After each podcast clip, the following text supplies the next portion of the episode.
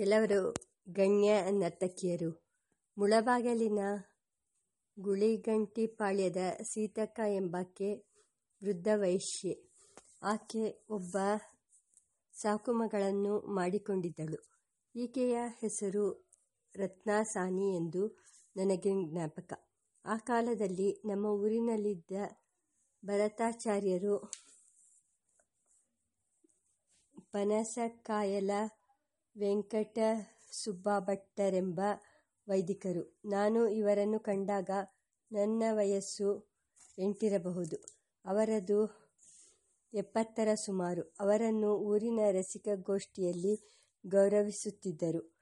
ವೆಂಕಟ ನಾರಾಯಣ ವೆಂಕಟನಾರಣಭಟ್ಟರೇ ಮೊದಲಾದ ರಸಿಕರು ಒಂದು ಸಾರಿ ವೆಂಕಟ ವೆಂಕಟಸುಬ್ಬಭಟ್ಟರನ್ನು ಕೊಂಚ ಅಭಿನಯ ಮಾಡಬೇಕೆಂದು ಕೋರಿದರು. ವೆಂಕಟಸುಬ್ಬಭಟ್ಟರು ಉತ್ತರ ಹೇಳಿದ್ದು ನನಗೆ ಸುಮಾರಾಗಿ ಜ್ಞಾಪಕವಿದೆ. ಏನಯ್ಯ, ನನಗೆ ಎಪ್ಪತ್ತಾಯಿತು. ಗಡ್ಡ ಮೀಸೆ ನೆರೆಯಿತು. ಮುಖ ಮೈ ಜಬ್ಬಲು ಬಿತ್ತು. ಈಗ ಏನು ಕೇಳುತ್ತೀರಿ ನನ್ನ ಅಭಿನಯವನ್ನ? ಮೈಯಲ್ಲಿ ಲವಲವಿಕೆ ಇದ್ದಾಗ ಅಭಿನಯ ಹೋಗಿ ಅಣಕವಾಗುತ್ತದೆ. ಈಗ ಏನಿದ್ದರೂ ಈ ಎರನ್ನು ಕಟ್ಟಿಕೊಂಡು ಕಟ್ಟಿಗೊಂಡು ಎಗಬೇಕಾಗಿದೆ. ಅವರಿಗೆ ಬರುವುದಿಲ್ಲ, ನನಗೆ ಮರೆಯುವುದಿಲ್ಲ. ನೀಕು ಪಾಠಂ ಚೆಪ್ಪಿ, ನಾಕು ಮಾನಂ ಪೋಯ, ನೀಕು ವಚ್ಚೇಲೇದು, ನಾಕು ಮರ್ಚೇಲೇದು. ಇದನ್ನು ಕಮಾಚ್ ರಾಗದ ಹಾಡಿನ ಮಧ್ಯೆ ಸೇರಿಸಿ ಲೇವಡಿ ಮಾಡುತ್ತಿದ್ದರು. ಶಿಕ್ಷಣ ವಿಧಾನ. ಅವರು ಪಾಠ ಹೇಳುತ್ತಿದ್ದ ಮನೆ ನಾನು ಸ್ಕೂಲಿಗೆ ಹೋಗುತ್ತಿದ್ದ ದಾರಿಯಲ್ಲಿತ್ತು. ಆ ಮನೆಯ ನಡುಮಣೆಯಲ್ಲಿ ಉತ್ತರದ ಗೋಡೆಯ ಪಕ್ಕದಲ್ಲೂ ದಕ್ಷಿಣದ ಗೋಡೆಯಲ್ಲೂ ದೃಢವಾಗಿ ಹೂಳಿದ ಗೂಟಗಳಿದ್ದವು. ಆ ಗೂಟಗಳಿಂದ ಹಗ್ಗಗಳನ್ನು ಬಿಗಿದು ನರ್ತನ ವಿದ್ಯಾರ್ಥಿಗಳ ಕಾಲಿಗೆ ಕಟ್ಟಿರುತ್ತಿದ್ದರು. ಕುದುರೆಗೆ ಅಗಾಡಿ ಪಿಚ್ಚಾಡಿ ಕಟ್ಟಿದಂತೆ. ಈ ಕಟ್ಟುಗಳ ಉದ್ದೇಶವೇನೆಂದರೆ ವಿದ್ಯಾರ್ಥಿನಿ ಒಂದು ಗೊತ್ತಾದ ಗೆರೆಗಿಂತ ಮುಂದಕ್ಕೆ ಹೋಗಬಾರದು. ಇನ್ನೊಂದು ಗೊತ್ತಾದ ಗೆರೆಗಿಂತ ಹಿಂದಕ್ಕೂ ಹೋಗಬಾರದು. ಹೀಗೆ ನೃತ್ಯರಂಗದ ಮೇರೆಗಳನ್ನು ನಿರ್ಬಂಧಪಡಿಸುವುದಕ್ಕಾಗಿ ಆ ಹಗ್ಗದ ವ್ಯವಸ್ಥೆ. ಹಾಗೆ ಗೊತ್ತಾದ ನೃತ್ಯ ಪ್ರದೇಶದಲ್ಲಿಯಾದರೂ ತಪ್ಪು ಹೆಜ್ಜೆ ಬೀಡಬಹುದಲ್ಲ ಆಗ ಹಿಮ್ಮಡಿಯ ಮೇಲೆ ಪೆಟ್ಟು. ತಾಳಕ್ಕಾಗಿ ಒಂದು ಮರದ ಹಲಿಗೆಯನ್ನು, ಅದರ ಮೇಲೆ ತಟ್ಟುವುದಕ್ಕಾಗಿ ಒಂದು ಮೋಟು ಕಟ್ಟಿಗೆಯನ್ನು ವೆಂಕಟಸುಬ್ಬಭಟ್ಟರು ಕೊಂಡಿರುತ್ತಿದ್ದರು ಅವರು ತಟ್ಟುಕಟ್ಟಿಗೆಯಿಂದ ತಾಳ ಹಾಕಿ ನರ್ತಕಿಯ ಪಾದವಿನ್ಯಾಸಕ್ಕೆ ಆಜ್ಞೆ ಸೂಚಿಸುತ್ತಿದ್ದರು. ಹೀಗೆ ತೈತಕತೋಂ, ತಾತಕತೋಂ, ತದಿಕಿಣ ತದಿಗಿಣ ತೋಂ ತಾತ ತಕ್ಕಿಟ ತೋಂ ಹೀಗೆ ಶೊಲ್ಲಂಕಟ್ಟುಗಳನ್ನು ಹೇಳುತ್ತಾ ನರ್ತಕಿ ಹೆಜ್ಜೆ ತಪ್ಪಿಸಿದರೆ ಆಕೆಯ ಹಿಮ್ಮಡಿಯ ಮೇಲೆ ಪೆಟ್ಟು ಕೊಡುತ್ತಾ ತಿದ್ದುವರು. ಒಂದೊಂದು ಸಾರಿ ಕೋಪ ಬಂದಾಗ, ತಪ್ಪಿತಿವಾ ವೆರಿ ಎಂದು ಬೈದದ್ದು ಉಂಟು. ಅವರು ಬೈದರೆ ಕಟ್ಟಿಗೆಯಿಂದ ಕುಟ್ಟಿದರೆ ಶಿಷ್ಯರು ನಗುತ್ತಿದ್ದದ್ದು ಉಂಟು. ನರ್ತನ ವಿದ್ಯೆಯಲ್ಲಿ ಇದೆಲ್ಲ ಮೊದಮೊದಲಿನ ವಿಧಿಗಳು. ಅಭಿನಯ ಇದಕ್ಕಿಂತ ಮೇಲ್, ಮೇಲ್ಮಟ್ಟದ್ದು. ರತ್ನಾಸಾನಿ ವೆಂಕಟಸುಬ್ಬಭಟ್ಟರವರಲ್ಲಿ ತಯಾರಾಗಿದ್ದ ನರ್ತಕಿ ಮೇಲೆ ಹೇಳಿದ ರತ್ನಸಾನಿ ಆಕೆ ಚೆನ್ನಾಗಿ ವಿದ್ಯೆ ಕಲಿತಿದ್ದಳೆಂದು ಊರಿನ ರಸಿಕರು ಹೇಳಿಕೊಳ್ಳುತ್ತಿದ್ದರು. ಆಕೆಯ ಗೆಜ್ಜೆ ಪೂಜೆ, ನನ್ನ ಕುಲಗುರುಗಳಾದ ವೇದಮೂರ್ತಿ ವೆಂಕಟರಾಮ ಭಟ್ಟರವರ ಮನೆಯಲ್ಲಿ ನಡೆಯಿತು. ಅವರದು ನಮ್ಮ ಮನೆಯ ಎದುರು ಮನೆ. ಅಲ್ಲಿ ಪೂಜೆಯಾದ ಮೇಲೆ ಆ ಸಾಯಂಕಾಲ ಶ್ರೀಮದಾಂಜನೇಯಸ್ವಾಮಿ ದೇವಾಲಯದಲ್ಲಿ ಶ್ರೀ ಕೋದಂಡರಾಮ ಸನ್ನಿಧಿಯಲ್ಲಿ ನರ್ತನವಾಯಿತು. ಅದೇ ರಾತ್ರಿಯೋ ಅಥವಾ ಅಲ್ಲಿಂದ ಮೂರು ನಾಲ್ಕು ದಿವಸ ಕಳೆದ ಮೇಲೆ ಒಂದು ರಾತ್ರಿಯೋ ಶ್ರೀರಾಮದೇವರ ಉತ್ಸವ ನಡೆಯಿತು. ಮೆರವಣಿಗೆ ನಮ್ಮ ಮನೆಯಿದ್ದ ಬೀದಿಯಲ್ಲಿ ಬರುವುದು ವಾಡಿಕೆ. ನನ್ನ ತಾತಂದಿರು ಧರ್ಮದರ್ಶಿಯಾಗಿದ್ದ ಕಾರಣದಿಂದಲೋ ಅಥವಾ ವೆಂಕಟರಾಮ ಭಟ್ಟರು ಗೆಜ್ಜೆ ಪೂಜೆ ಮಾಡಿಸಿದ ಗುರು ಎಂಬ ಕಾರಣದಿಂದಲೋ ಆ ಮೆರವಣಿಗೆ ನಮ್ಮ ಮನೆಯ ಮುಂದೆ ಹದಿನೈದಿಪ್ಪತ್ತು ನಿಮಿಷ ನಿಂತು ರತ್ನಾಸಾನಿಯ ನೃತ್ಯಾಭಿನಯಗಳನ್ನು ನೋಡಲು ನನಗೆ ಅವಕಾಶವಾಯಿತು. ಆಗ ಹಾಡುತ್ತಿದ್ದವರು, ಅದೇ ಜಾತಿಯ ಕೆಲವರು ಹೆಂಗಸರು. ಪಿಟೀಲು ನುಡಿಸುತ್ತಿದ್ದವರು, ನಟುವ ಮಾದವ ಮಾದಯ್ಯನವರು. ಮುದ್ದಳೆ ನುಡಿಸುತ್ತಿದ್ದವರು, ಮೇಲೆ ಹೇಳಿದ ಸೀತಕ್ಕನ ತಮ್ಮ ನಟುವ ಸೀತಾರಾಮಯ್ಯನವರು. ಆಗ ಹಾಡುತ್ತಿದ್ದ ಹಾಡು ಕಮಾಚ್ ರಾಗದ್ದು. ಸಾಂಬ ಶಿವ ಎನವೆ, ರಜತಾಗಿರಿ ಸಾಂಬಶಿವ ಎನವೇ. ಪರಮದಯ ಕರುಡನುಚು ಮೊರಲಿಡುತ್ತೋ ನಿರತಮುನ ಪರಾತ್ಪರ ಶುಭಾಕರ ಗಿರೀಶ ಶಂಕರಾಯನಿ. ಇದನ್ನು ರತ್ನಾಸಾನಿ ಅಭಿನಯಿಸುತ್ತಿದ್ದಳು. ಆಗ ಆಕೆ ಮಾಡಿದ ಬಾಹುವಿನ್ಯಾಸವು ಹಸ್ತ ಮುದ್ರಿಕೆಯು ನೋಡಿದವರ ಮನಸ್ಸಿನಲ್ಲಿ ಅನುಭವಕಾರಕವಾಯಿತು. ಅಲ್ಲಿ ಮುಖ್ಯವಾದದ್ದು ಅವಯವವಲ್ಲ, ಅಭಿನಯ, ಬಾಹುವಿನ್ಯಾಸ, ರೇಖಾ ಸೌಂದರ್ಯ. ನಮ್ಮ ಊರಿನಲ್ಲಿ ಗಣ್ಯರಾಗಿದ್ದ ನರ್ತಕಿಯರು ಅನೇಕರಿದ್ದರು. ಬೈರಕೂರು ವೆಂಕಟಲಕ್ಷ್ಮಸಾನಿ ಚೌಗುಪಾಳ್ಯದ ವೆಂಕಟಾಸಾನಿ ಮಗಳು ಕಮಲಾಸಾನಿ, ಗೌರಕ್ಕ ಪದ್ಮಾವತಿ ಸಹೋದಿಯರು, ಸಹೋದರಿಯರು ತುಳಸಿ ತುಳಸಾಸಾನಿ ನಟುವ ಅಪ್ಪಾಜಯ್ಯನ ಮಕ್ಕಳು. ವೆಂಕಟಲಕ್ಷ್ಮಾಸಾನಿ. ಇವರಲ್ಲಿ ಬೈರಕೂರು ವೆಂಕಟಲಕ್ಷ್ಮ, ಲಕ್ಷ್ಮಣ್ಣ ಲಕ್ಷ್ಮಮ್ಮನ ನರ್ತನ ಅಭಿನಯಗಳು ಪ್ರಸಿದ್ಧವಾದವು. ಆಕೆಗೆ ಸಂಗೀತ, ಭರತನಾಟ್ಯಗಳ ಜ್ಞಾನ ಮಾತ್ರವಲ್ಲದೆ ಕೊಂಚ ಸಾಹಿತ್ಯ ಜ್ಞಾನವೂ ಇತ್ತು. ಜಯದೇವನ ಅಷ್ಟಪದಿಗಳು ಕೃಷ್ಣ ಕರ್ಣಾಮೃತ ಇವನ್ನು ಹಾಡಿ ಅಭಿನಯಿಸುತ್ತಿದ್ದಳು.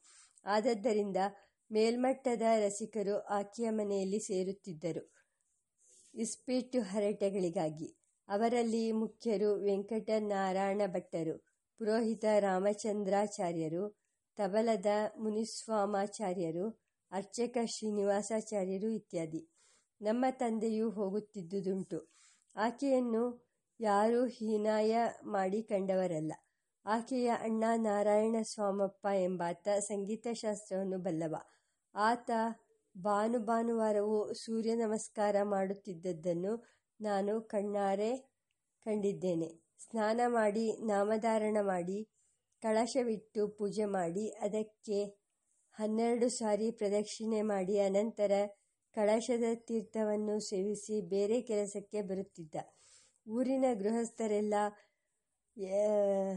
ಎಲ್ಲ ಉತ್ಸವ ಸಂದರ್ಭಗಳಲ್ಲಿಯೂ ವೆಂಕಟಲಕ್ಷ್ಮ, ಲಕ್ಷ್ಮಸಾನಿಯನ್ನು ಅರಿಶಿನ ಕುಂಕುಮಕ್ಕೆ ಕರೆಯುತ್ತಿದ್ದುದುಂಟು. ನಮ್ಮ ಮನೆಯಲ್ಲಿಯೂ, ನಮ್ಮ ಗುರುಗಳ ಮನೆಯಲ್ಲಿಯೂ ಆಕೆಯನ್ನು ನಮ್ಮ ಮನೆ ಹೆಂಗಸರಂತೆ ಕಾಣುತ್ತಿದ್ದರು. ನನ್ನ ಬಾಲ್ಯದಲ್ಲಿ ತಿರುಪಡಿ ದೇವಾಲಯಕ್ಕೆ ಸಲ್ಲಬೇಕಾದದ್ದನ್ನು ಸಲ್ಲಿಸುವುದಕ್ಕೆ ಮುಂಚೆ ವೆಂಕಟಲಕ್ಷಮ್ಮನನ್ನು ತನ್ನ ಮನೆಗೆ ಕರೆದುಕೊಂಡು ಹೋಗಿ ಮುಂದಲೆಗೆ ಮೊಗ್ಗಿನ ಕುಲಾವಿ ಹೊಲಿದು ಹೆರಳು ಹಾಕಿ ಮಲ್ಲಿಗೆ ಜಡೆ ಹಾಕುತ್ತಿದ್ದಳು.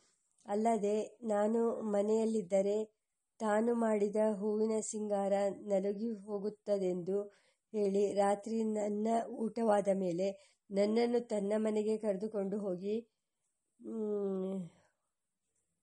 ಹೋಗಿರಿಸಿಕೊಳ್ಳುತ್ತಿದ್ದಳು.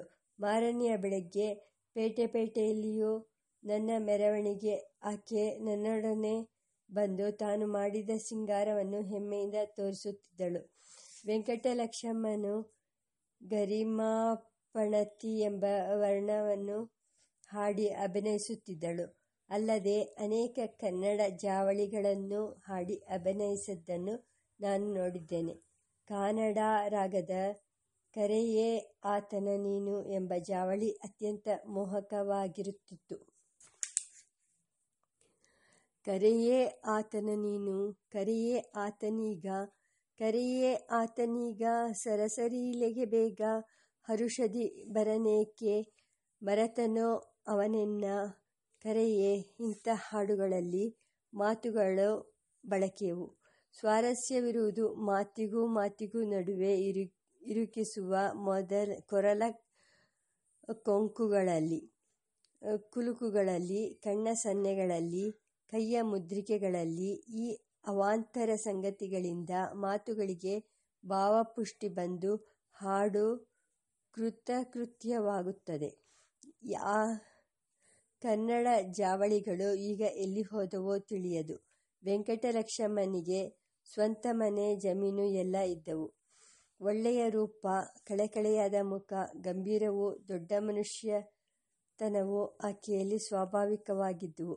ಒಂದು ದಿನ ಯಾವುದೋ ಸಂದರ್ಭದಲ್ಲಿ ಆಕೆ ಇಷ್ಟಮಿತ್ರರ ನಡುವೆ ಒಂದು ಅಷ್ಟಪದಿಯನ್ನು ಅಭಿನಯಿಸಿದ್ದು ನನಗೆ ಜ್ಞಾಪಕವಿದೆ. ಅದೇ ಅಷ್ಟಪದಿಯನ್ನು ನಾನು ಬಹು ವರ್ಷಗಳಾದ ಮೇಲೆ ಬೆಂಗಳೂರು ನಾಗರತ್ನಮ್ಮನವರು ಅಭಿನಯಿಸಿದ್ದನ್ನು ಕಂಡೆ. ಆ ಅಷ್ಟಪದಿ ಹೀಗೆ: ಯಾಹಿ ಮಾಧವ, ಯಾಹಿ ಕೇಶವ ಮಾವದ ಕೃತವವಾದಂ ಇದನ್ನು ವೆಂಕಟರಕ್ಷಮ್ಮ ಯಾವ ರಾಗದಲ್ಲಿ ಹಾಡಿದ್ದಳೋ ನನಗೆ ಆಗ ತಿಳಿಯುವಷ್ಟು ಪ್ರಜ್ಞೆ ಇರಲಿಲ್ಲ. ನಾಗರತ್ನಮ್ಮನವರು ಹಾಡಿದ್ದು ಮೋಹನ ರಾಗದಲ್ಲಿ. ಅದರಲ್ಲಿ ವಿಶೇಷವಿರುವುದು ಮುಖ್ಯವಾಗಿ ರಾಗದಲ್ಲಲ್ಲ, ಒಂದೇ ಪದವನ್ನು ವಿವಿಧ ಭಾವಗಳಿಗೆ ಅಳವಡಿಸಿಕೊಂಡದ್ದರಲ್ಲಿ. ಯಾಹಿ ಎಂದರೆ ಹೋಗು ಎಂದರ್ಥ.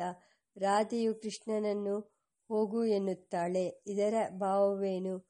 ದೂರ ಕಳಿಸಬೇಕು ಎಂಬುದೇ? ಹತ್ತಿರ ಬಾ ಎನ್ನುವುದೇ? ಬೇಸರವೇ? ಆಕ್ಷೇಪಣೆಯೇ?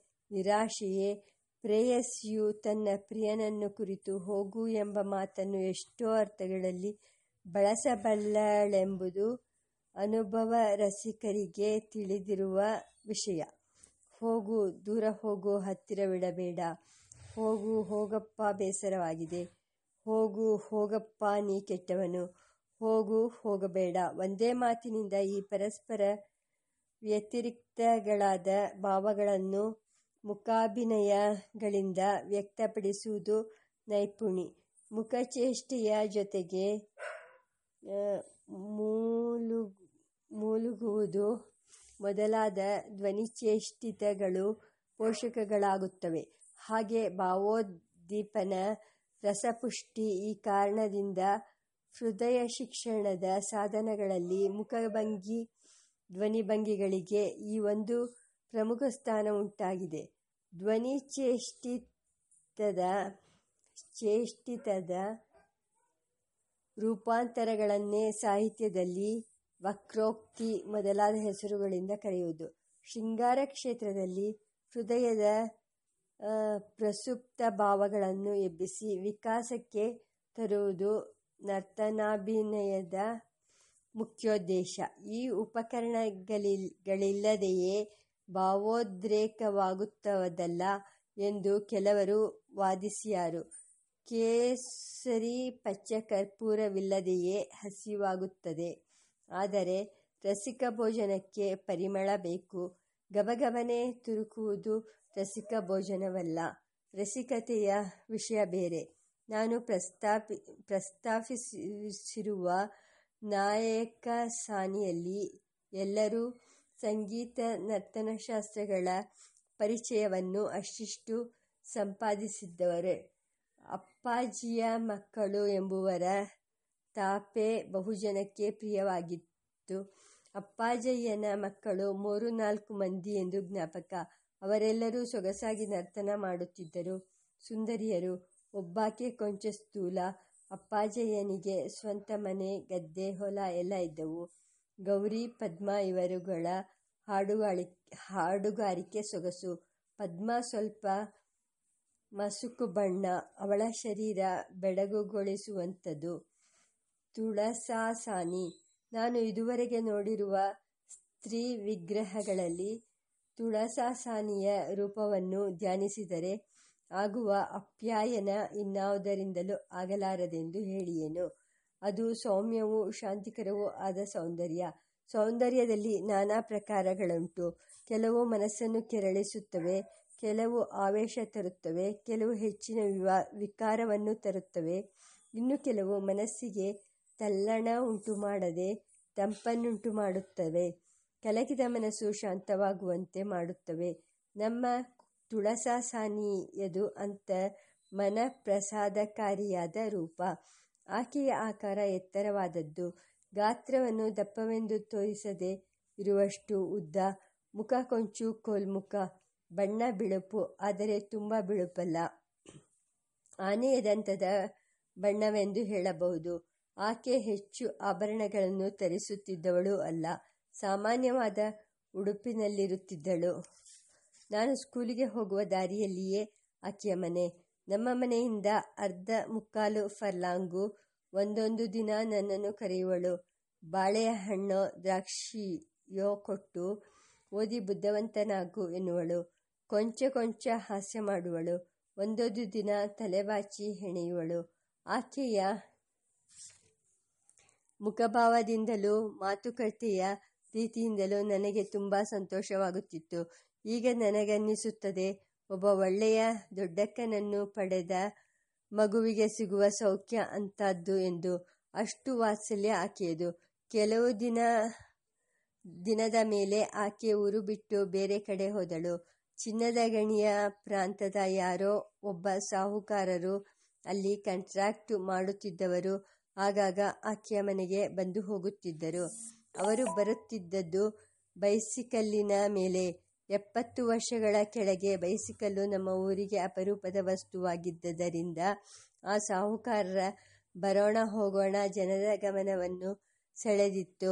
ತುಳಸಮ್ಮನು ಆತನ ಆಶ್ರಯವನ್ನು ಸೇರಿದ ಮೇಲೆ ನನಗೆ ಆಕೆಯ ಸಮಾಚಾರ ತಿಳಿಯಲಿಲ್ಲ.